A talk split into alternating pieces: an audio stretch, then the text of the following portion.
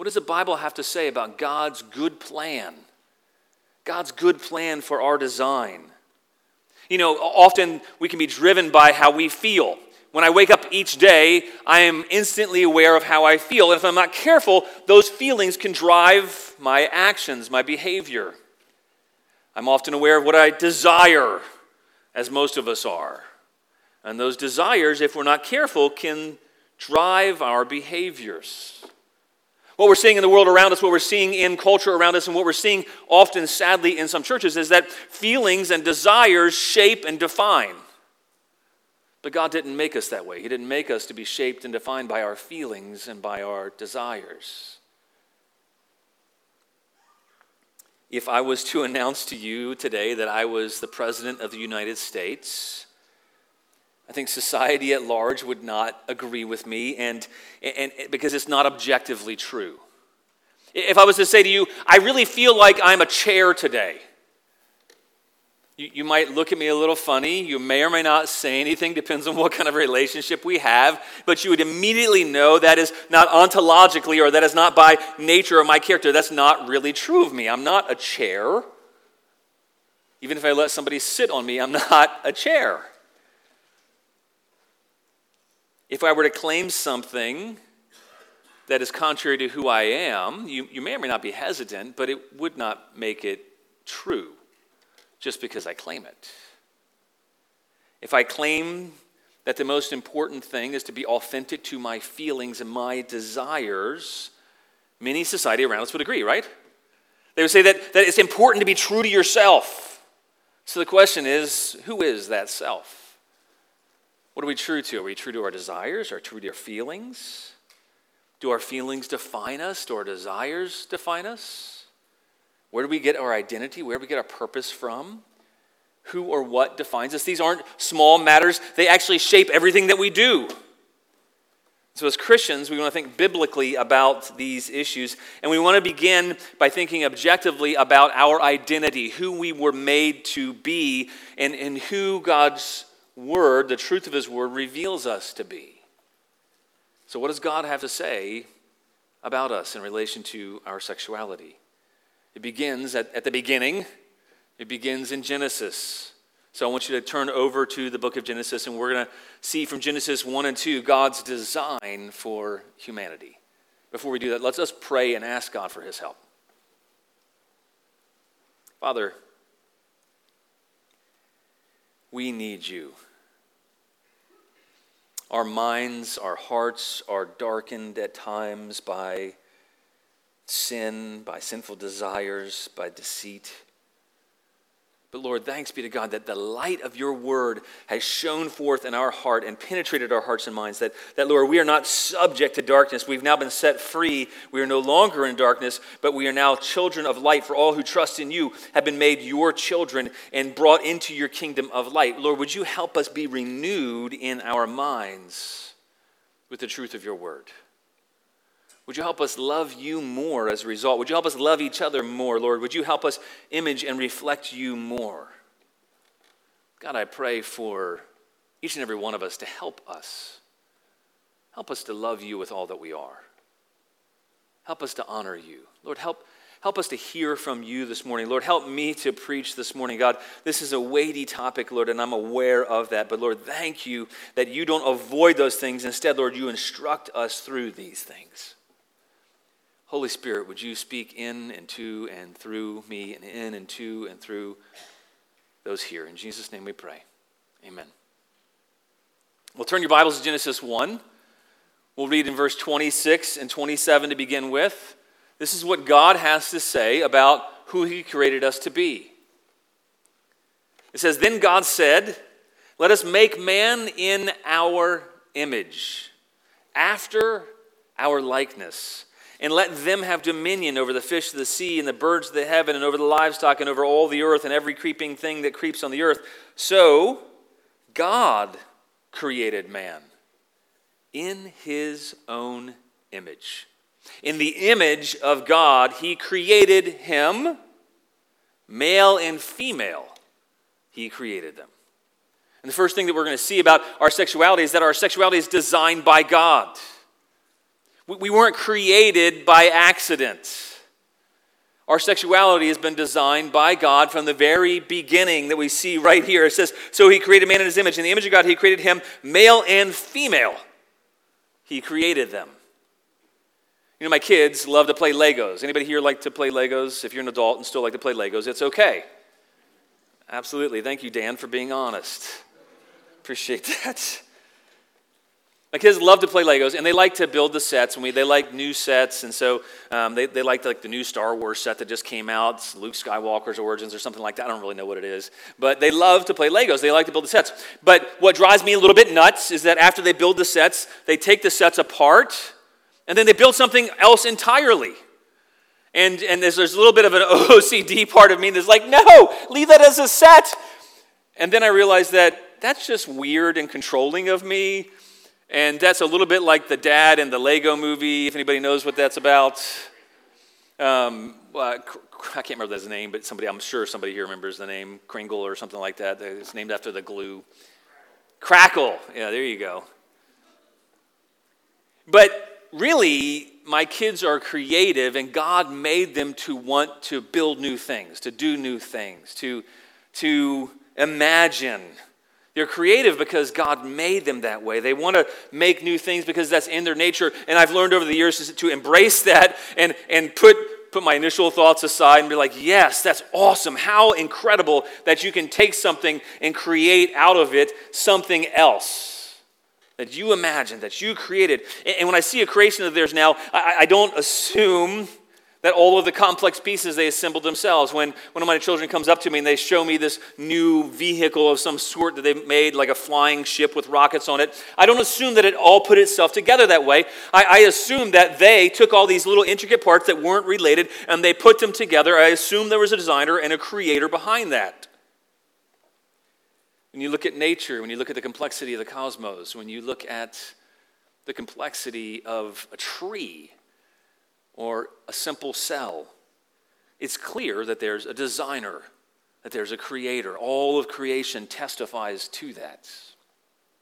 We don't believe we just evolved as, as purposeless individuals. Our bodies, they're wondrous. And, and, and, in fact, science is still trying to figure out uh, all of the different parts of our body and how they work together. I was reading a few years ago, back in, in 2018, that they discovered a brand new organ, brand new to science, that is. It's not that it just came about in our bodies but it took thousands of years for us to figure out that there's this organ called the interstitium. It's, it's this kind of network of, of fluid filled cavities that's found all throughout the body and it communicates across your body and with your organs. And there's this intercommunication that happens. And I'm sure if you ask one of the doctors here, they can correct everything I'm saying with, with, uh, with better explanations. But, but we're still discovering things about our body. Just a couple years ago, we discovered that there's a previously undiscovered pair of salivary glands near the center of our heads where the nasal cavity meets the throat. And they're still trying to figure out what the function of that is. It's incredible to me that we're still figuring things out about our body after so many years.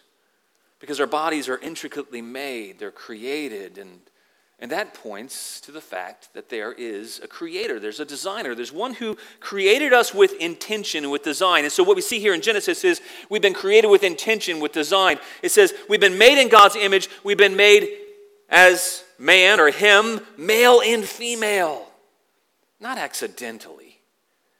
You may wonder why have I been made the way I've been made, the shape I've made, the, the, the different colors, the different skin tones I've been made. Well, you've been made by design because God designed you intentionally, deliberately that way, that way for a good purpose.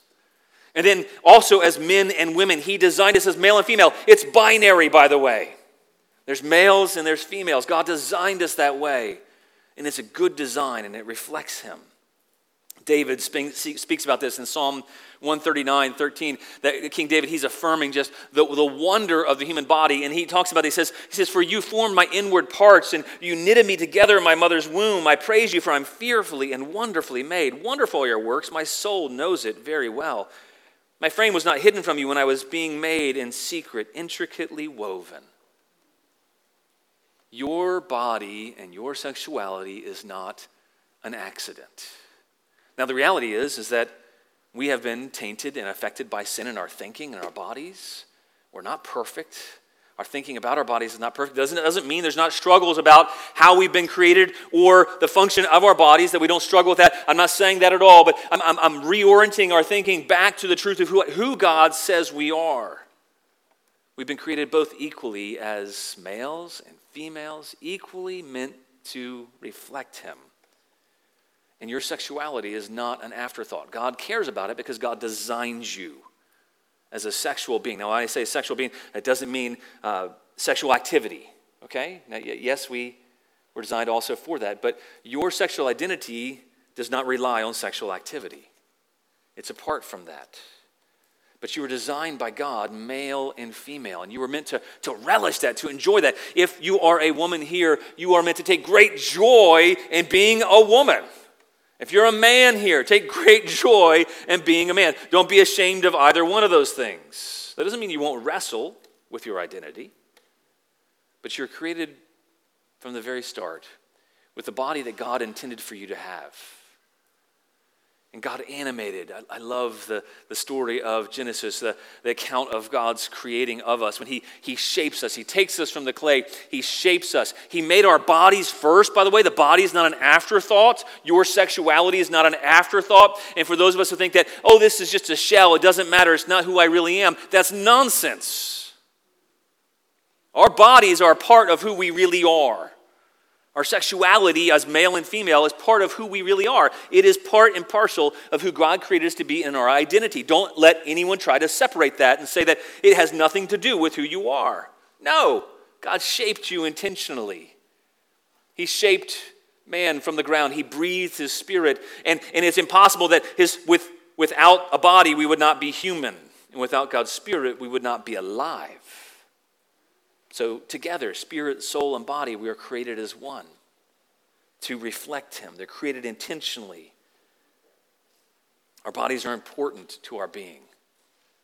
Don't discount what you do in the body. That's who God created you to be was spirit, soul, and body. So what you do in the body matters. What you do with your body matters. And we are created with bodies that and parts that were made just for us. You can't be human without a body. We're a body, we don't just have a body. We are a body that's filled with the Spirit, the very breath of God. The same breath, by the way, that talks about is God breathed out into Scripture. God breathed out into man and made us. We are made spirit, soul, and body all together as one. You can't separate them. It's intrinsic to who you are. It's not the totality of who you are. You're, the totality of who you are is not defined by your sexuality, but it's a part of who you are. And our bodies, they're essential, but they're not sufficient. They need God's breath. But our, our body and our sexuality, our, our maleness and femaleness is inherently good. Being biologically male and biologically female is what it means to be us. We weren't just created as people. It says we were created him as male and female, he created them. It's the reality of our creation. Look down your Bibles in, in Genesis 2, and in verse 7 it says, Then the Lord God, now, now in case you're wondering, Genesis 1 is the summary of creation. Genesis 2, it goes into detail about that. So it, it might be repetitive as you're reading through Genesis 1, 2, and 3. Genesis 1 is the summary, Genesis 2 is the details of that. And so in Genesis 2, we see, it says, Then the Lord God formed the man of dust from the ground and breathed into his nostrils the breath of life, and the man became a living creature. And the Lord God planted a garden in Eden in the east, for there he put the man whom he formed. Now skip down to verse 18. Says, Then the Lord God said, It's not good that man should be alone. What's he saying? He says that maleness alone is actually not good. Just maleness alone is insufficient. He says, It's not good that man should be alone. I will make a helper fit or corresponding to him. It says in verse 19 So out of the ground the Lord God formed every beast of the field and every bird of the heavens and brought them to the man to see what he would call them. And whatever the man called every living creature, that was his name. The man gave names to all the livestock and the birds of the heaven and every beast of the field. But for Adam there was not found a helper fit or corresponding to him. So the Lord God caused a deep sleep to fall upon the man.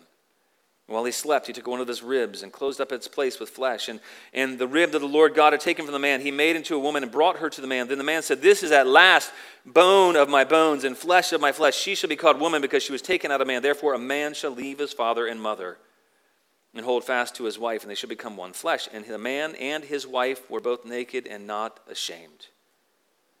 And the Bible is clear that sex and biology are binary male and female, two sexes, two genders. That's why we want to eschew any, any notion of saying you can choose your gender, you can choose your pronouns. No, God's already done that for us.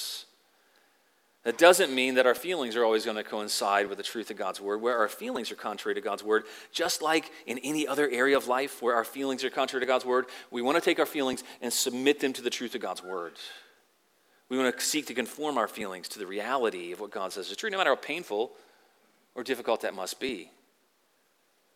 It wasn't good that man was alone. Adam, he's looking at all the different creatures.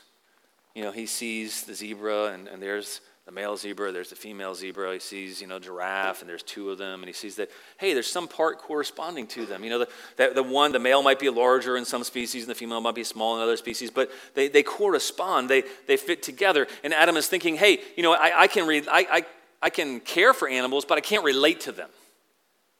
I, I can care for them, but I can't have relationship with them. I don't, I can't communicate with them in the same way and on the same level. I, I, I can't, there's no one corresponding to me. And, and Adam saw that it wasn't good that he was alone. He needed somebody to help him carry out the commission of God because it wasn't good. He was unable to completely carry out the commission that God had called him to without something, someone corresponding to him. And so God created them male and female. Our sexuality is designed by God. It's the second thing we see is that God designed us to, to image Him in our sexuality. It says that we were created in His own image. In the image of God, He created Him male and female. What that means is that maleness alone does not fully image God. You're, you're, you're able to fully image God as a male, but maleness alone does not fully reflect the complete image of God. We need maleness and femaleness both. We need those distinctives. We need those differences. We need each other. Men, don't think that somehow you are superior and you don't need women. Women, don't think that you don't need men. Now, I'm not talking about for marriage. I'm just talking about as humans to, to fully reflect the image of God. The problem is, is that sometimes we can try to use what God has given us in ways He's not intended for us. You know, I, I was thinking about if I use my, my computer as a hammer or my phone as a hammer, I, I might be effective in driving a nail in, but it's probably also going to be effective in completely damaging my computer or my phone. Using our, our sexuality in ways that God did not design, they might function but it's going to cause damage. You see, God designed us to image Him in our sexuality, and anything that deviates from that image is going to eventually cause harm. Maybe physically, maybe mentally, emotionally, spiritually, it will cause harm. We can't misuse our body. We can't use our body for other purposes against God's design and expect no damage. And our bodies were meant to image God. And our very physical bodies were meant to image God. And they're different shapes and sizes. And, and, and our bodies matter because they were made in the image of God. In some way, the different aspects of our bodies, the different aspects of our maleness and femaleness, unconstrained by society's norms and culture and time, they were meant to image God in our maleness, in our femaleness. And you know what? Um, as God is going through creation, everything God makes, the first day when he, he, he makes creation, he speaks it into existence, he says it's good. And then, you know, he, he makes the sun, the moon, the stars, he says it's good. He makes the trees, he says it's good. He says, he, he makes the fish of the, of the sea, the birds of the air, and he says it's good. And all throughout Genesis, he says it's good, it's good, it's good, it's good, it's good. And then the culmination, really the pinnacle of his creation is when he makes man, it's the only thing made in his image. The only part of God's creation that's made in his image to image him with the purpose of imaging God is humankind. And you know what he says He says he created the male and female, and then eh, when he, when he creates man, he says, it was very good. It's the only thing that God said was very good in creation. Why is that? Because it's very good that we would image God in our maleness and femaleness. It's very good that we image God. And so the, the, the converse of that is it's very bad when we do not image God. Our, our humanity was created purposefully to image Him. It's our commission. Each of us was made fully in God's image, but we need each other. Men need women, women need men.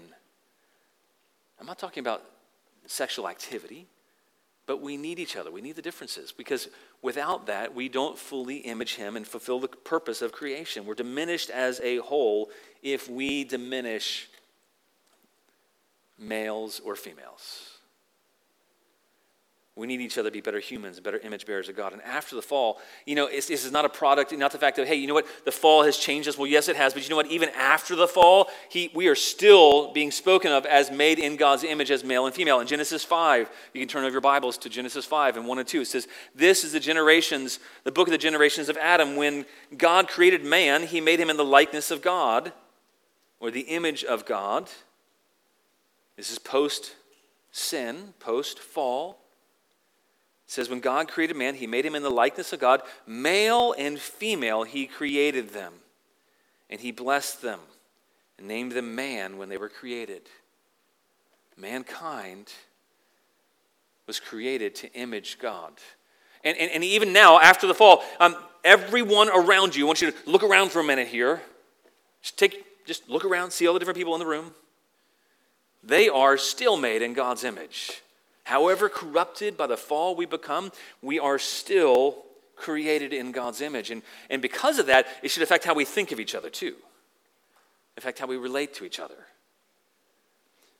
Still in, in verse 9, after, after many sins had occurred. And in Genesis chapter 9, it says, Whoever sheds the blood of man, by man shall his blood be shed, for God made man in his image. There is a preciousness to life simply because we are made in his image. Jesus later on, when he was talking about male and female, he still, Genesis, two, several thousand years later after creation, in Matthew, I'm sorry, Matthew 19, he says, the Pharisees came up to him and tested him, saying, Is it lawful to divorce one's wife for any cause? He says, Have you not read that he who created them from the beginning made them male and female? And that's the grounds, by the way, for why uh, a man should leave his father and mother and hold fast to his wife, become one flesh. There's a one to one connection between being made in God's image and, and being male and female. And our differentiation between male and female is inseparable from imaging God. Being male and female is essential to who we are. Now, the culture has twisted that.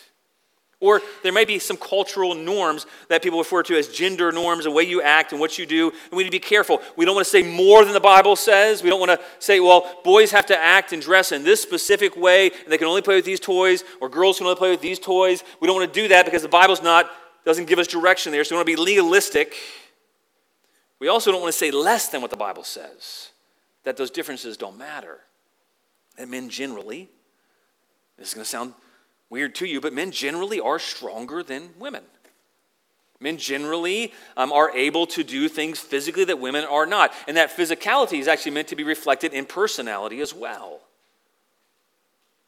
You know, you think about Paul when he's talking about, he says, I, I came to you like, a, a nur- I came to you tenderly, like a nursing mother, I cared for you. What he's saying is that there is, there is beauty that, that nursing moms, that women have, that there's an inherent femaleness and a desire for most, at least, not all, but for most, to, to be caring, to be nurturing. Now, that desire can be present in men too, but that's not by default what all men are generally really nurturing and caring. Or when Paul later he's correcting people in, in his letter to Timothy, and he's talking about, uh, I, want, I want to make sure that I, I say something to men, and he says, you know, don't be quarrelsome, but instead lift holy hands and pray for each other why does he do that? Well, because by nature, men may be more inclined to be more aggressive. And, and now we want to say, okay, the sinful parts of that we want to do away with. But we want to use that, say, let's be aggressively seeking to be godly. lift holy hands and in worship. The Bible, it applies equally to us both as male and female, but there are differences. We're not going to go into all those. We're the same species, but we're, we're more alike than we're different. We're equal image bearers of God. Now, we, if you're going to talk about men and women, you have to understand we are equal in value and in worth, but our differences matter. We're equal, but different in our physiology, different in our roles. And just like God the Father, God the Son, and God the Holy Spirit are different in their roles, and so we see different glories of the personhoods of God. So we can see the different glories of God reflected through women and through men differently. But we relate to each other through our physical body, and our physical presence matters because God's design is best expressed in God's way. Don't try to do away with being male, don't try to do away with being female. God's design is best expressed in God's way. So God speaks different words to men and women to highlight those differences. But we're meant to find joy in exist, expressing the purpose for which we were designed and created. You know, but in general, women are, are not as physically strong or muscular. And, and so, if you're a woman, you might approach the world more aware of your physical vulnerabilities and more sympathetic, though, to people who are vulnerable. There's a glory in that. As men, you might be stronger, so you might also be aware of those who are weaker and in need of strength. And there's a glory in that. Men generally designed to, to defend, to protect, to provide. Women generally designed to nurture, to care, support. Those differences are good. Let's not be legalistic about that play out, but let's be aware of are we thinking biblically about this? Are we, we saying what God says, neither more nor less? You know, I'm a male, by the way, and I rejoice in that. If you're a female, rejoice in that. That doesn't mean our, our thinking's been unaffected by sin, but it means that we're meant to rejoice in who God's made us to be. Even if there's struggles against those different feelings, different realities. But we're meant to express our sexuality in God's way. Now, what that also means is that, that God's design for our sexuality is important to consider too. We're, we're not just meant to be sexually active outside of marriage. No, God designed us so that the two become one and we're meant to be sexually active inside of marriage alone because our bodies matter. And we're not defined by our feelings, we're not defined by our desires. If I am habitually hating people, hopefully I don't define myself as a hater. Think for a second about whatever sin you might find yourself struggling with the most. Whatever that sin might be, maybe it's you're jealous, maybe you struggle with fearing what other people think about you. Um, hopefully, you're not defining yourselves as a man fearer, man pleaser. Hopefully, you're not defining yourselves as a jealousier, whatever that would be, a binge watcher, an overeater, a cake wanter. Hopefully, when people are like, Who are you? You're like, Good to meet you. I'm, I'm going to make up a name. I'm Sally. I'm a, I'm, a, I'm a cake eater. That would be odd. I, I'm, I'm somebody who just loves technology, so I'm a technologist or whatever you would call yourself there. I'm not defined by my desires. I'm also not defined by my sexual temptations or my desires either. That's not what defines us. It's important for us when we're having conversations to say, no, we're not defined by our feelings. We're not defined by our desires. We're not defined by those things that are contrary to what God says we're defined by. We're not going to go through all the implications of our, of our differences in our sexuality, but there's a lot of different ways we can express this because our bodies are made as a gift from God. And so, because our bodies are a gift from God, you know what? So are the bodies of those who differ from us. Those bodies are made to image God. Our body is made to image God. And our body is made to be made a part of a church body as well. So, what we do with our bodies matters. It's how we image God, it's how we reflect God, it's how we speak about who God is by how we live in our bodies How you live as a male is meant to worship God, to image Him, to reflect Him, to show a world that's confused. What does it look like to love God as a female? What does it look like to love God as a male? And that's meant to draw people to God. That also means that we have sympathy for people who struggle with that because we see them as image bearers who just, their thoughts have been tainted by sin and corrupted by sin. And it's sad because it, it causes problems, it has consequences. So we never want to speak about people who struggle with sexuality or identity in ways that are demeaning. We don't want to mock people. Why? Oh, whether they know it or not, they're made in God's image. And, and so we want to help them see the goodness of that. We want to help them see the glory of that and not be stuck, not be mired in confusion not be mired and constrained by our feelings. Just like I don't want to be mired and constrained by when, when I wake up, I immediately feel a certain way about myself and I have to preach the truth to myself. Well, you know what? No matter what sin you struggle with, we need the truth of God's word to inform that to set us free. So do people who are struggling with ideas of sexuality and temptations. What we do with our bodies matter how we relate to others with our physical bodies matters. How we relate to other fellow image bearers and see that they have value and worth not because of what they do or what they think or what they believe, but because of who God created them to be. That matters. You know, we, we saw a few weeks, ago, last week, I guess it was, in, in 1 Corinthians, that how we greet people matters. How we greet people in the church matters. We greet each other physically in a holy way. What we do with our physical bodies matters. How we treat people with our bodies matters, and it affects our very personhood. And for people to say, what I do with my body doesn't matter, doesn't affect me. But the reality is, for somebody who's been abused or hurt, that might be only their body, but it's deeply affecting because our bodies are connected to our personhood. You can't separate our bodies from our personhood. And so don't believe the lie that says, what I do with my body, what I watch, when I, if I watch pornography, that will not affect me. If I just have casual sex, that won't affect me. Don't believe those lies. What you do with your physical bodies matters. You have to be ruled by those temptations. Also, we need to tell ourselves the truth that, you know what, our, our sexual activity is not necessary to being male and female. It's a good gift for those who are married, male and female, but it's not a necessity. You see, Jesus, the ultimate man, never had sex, was never married. It was not necessary for him to honor God fully, perfectly, completely, in every way. So, whether you're single or married, sexual activity is not a necessity.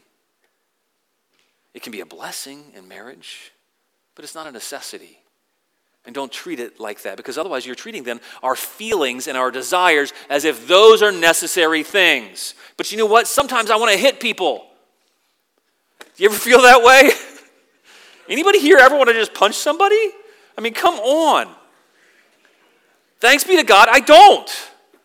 Because that's not a good feeling. It's not a good desire. It's not necessary to do that. And I, I, don't struggle with not doing that, by the way. I don't, I don't struggle with that. I, I don't, I haven't punched someone in a lot of years. Um, I think since I was in ninth grade, um, genuinely trying to hurt somebody else. Just because you have a desire that feels like you must have that desire. Just because you feel like you must do or have that thing, I must get the approval of others. It is not a necessity. In the same way, what you do with your physical bodies, it's, it's not a necessity. And we want to think biblically about that. You might have temptations to a variety of different sins. And by the way, we want to be careful how we speak about sins, right? Not demonizing certain kinds of sins. If someone here is, is tempted towards homosexuality or tempted to, to, to like people of the same sex, to be attracted towards them, we don't want to demonize that. We want to be understanding of that. But we also want to speak the truth of God's word to that. Just like we would do if someone was a spouse abuser or someone was a liar or someone cheated or someone whatever. sin you might struggle with. We don't want to demonize that. We want to be in the grace of God's word, the freedom that comes through God's word to bear. But you know, our bodies, the realities have been tainted by sin. Our bodies are weak. We saw in Corinthians, our bodies are also meant to be a temple if you've been made a believer in Jesus Christ, if you've been born again, not only were you made in God's image, but you're meant to, to be a temple of the Holy Spirit. What does a temple mean? A temple is where you go to worship. A temple is, is the place where, where God is spoken of. A temple is a place where God is exalted, where his presence is made known. And so when you think about that as a believer, as a Christian, whoa, that brings meaning to our bodies. Our bodies are meant to be a temple a place that speaks of God's presence, that makes God known, that declares his value, his worth, that extols him. And any practice that goes against extolling and worshiping and imaging God in that way is contrary to God's design. Now, one day we, we learned in, in Corinthians we're going to be redeemed with a new resurrection body that's not tainted in any way. But until then, we want to conform our thinking to what God's word says about us. The scriptures, you know, when we think of in the Old Testament and New Testament, both when it talks about the soul, um, for us today, when we think soul, we equate that to spirit. No, that's really not what soul generally means. In general, when, when the word soul is used, it's meant to, to talk about the very core of who we are spirit, soul, and body, all the above. It's the core essence of who we are. And so sometimes today, when we think of soul, we think, well, that's who we really are, and that's apart from the body, and there's no such separation in the Bible. That's why we long for the day when our bodies will be resurrected, because it's not good to be bodiless as a human. Our body is referred to as a tent, but that, that's only a temporal state. It's not that they're merely external and they don't matter. But you know what? Often our, our self perception can differ from what God says about us. Anybody here ever have a different self perception than what the scripture says about you? Anybody here? Okay. You, you ever think more highly of yourself than is really true? You ever maybe think that, that your body is not good enough, that you're not attractive enough, that, that, or maybe that you maybe think that you're really attractive and God's gift to the other, to males or to females? Our self perception can differ from what God says about us, but that doesn't make it reality. You see, God's our creator, He designed us, He made us. It can be thrown off, though, by our desires, by a corruption of our faculties, by deceit, by sin. Our self image can be at odds with who God says we are, as made in His image to reflect Him. But since our own self perception and our, our own self image, they don't truly define us, but they can influence and affect us deeply. And so, where that's true, we want to reorient our thinking. I, I love Romans 12, 1 and 2. He, he's appealing to the church, and he says, I appeal to you by the mercies of God to present your bodies. You see, your bodies are important. What you do in your body matters. He says, to present your bodies as a living sacrifice, holy and acceptable to God which is your spiritual worship. So our bodies are part of our spiritual worship. What we do with our bodies, how we image Him as male and female, what we do, how we reflect Him, it matters. And that is a part of spiritual worship. And we need to transform, be transformed by renewing our minds with God's Word. He says in verse 2 Don't be conformed to this world, but be transformed by the renewal of your mind, that by testing you might discern or prove what's the will of God what's good and acceptable and perfect. Deviating from God's design is damaging without exception. It might take time, but often we can be short sighted. Just like in every way, we can be short sighted. You know, if you have ever been tempted as you're looking at the internet and you see something that is tempting, you have a choice to make. You have a choice to be ruled by your desires, or a choice to be ruled by who God's defined you and made you to be, to image Him, to reflect Him, to reflect His good design. If you find yourself trapped, no matter where you are, if you are trapped in sin, if you have found that you have gone away from God's designs, either, either said legalistically more than God says about you, or, or licentiously said less than what God says about you, if you have been living in that way or thinking about yourselves and your sexual identity in a way that is not godly and not part of His good design, there's good news for you. Um, there is an ability to repent. If you are a Christian, He's given you a new nature, new desires and He'll enable you to be conformed into His image. You don't have to give in to looking at pornography. You don't have to give in to sexual promiscuity. You don't have to give in to the world's ways of thinking about who you are, your feelings, your desires. God made you, and there's hope in Christ that He can empower you by His Spirit because He gives you new desires and a new nature. So, as we close, I just want to ask a few questions. I want you to think about how has your thinking about yourself been shaped by what you feel? How has your thinking about yourself been shaped by what you feel? How has your thinking about yourself been shaped by what you desire? How is your thinking about yourself shaped by what you desire? How is your thinking about others shaped by what you feel or what you desire? How's your thinking about others and how you relate to them? How has that been shaped by what you feel or you desire? How are you seeking to image God as a male and as a female? How are you seeking to reflect and to image Him, to, to worship Him through how He's created you to be? How are you seeking to show God's goodness through your sexuality? How are you seeking to image the character, the nature of God in how you treat others? And others who struggle with these things we've been talking about. How, how are you seeking to image the character, the nature of God, the ways of God, and how you treat other people? Our desire is that as a church, we would not be shaped by the culture around us, by our feelings, by our desires, but in who God's made us to be. Amen? Let's just pray and have the band come up and we'll close. Father, we, we ask for you to renew our minds. Renew our minds with the truth of your word. Transform our thinking. Transform how we relate to each other. Transform how we worship you as you renew our minds the truth of who we are in you and who you made us to be. God, where we've sinned, where we've deviated from your good design, would you enable us to confess our sins? Would you enable us to turn away from our sins, to repent, to be different? And would you empower us, Lord, to live for who you created us to be? God, we want to worship you in, in full view of your mercies. Lord, would your mercies and your grace be the motivation, Lord, because you have you've saved us, Lord.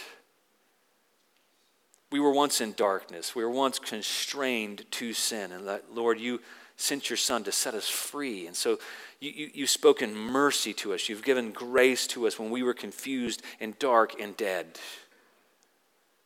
Lord, I pray that your mercies would motivate us to want to now live for you because you set us free to do that. In Jesus' name we pray. Amen. Let's stand and sing.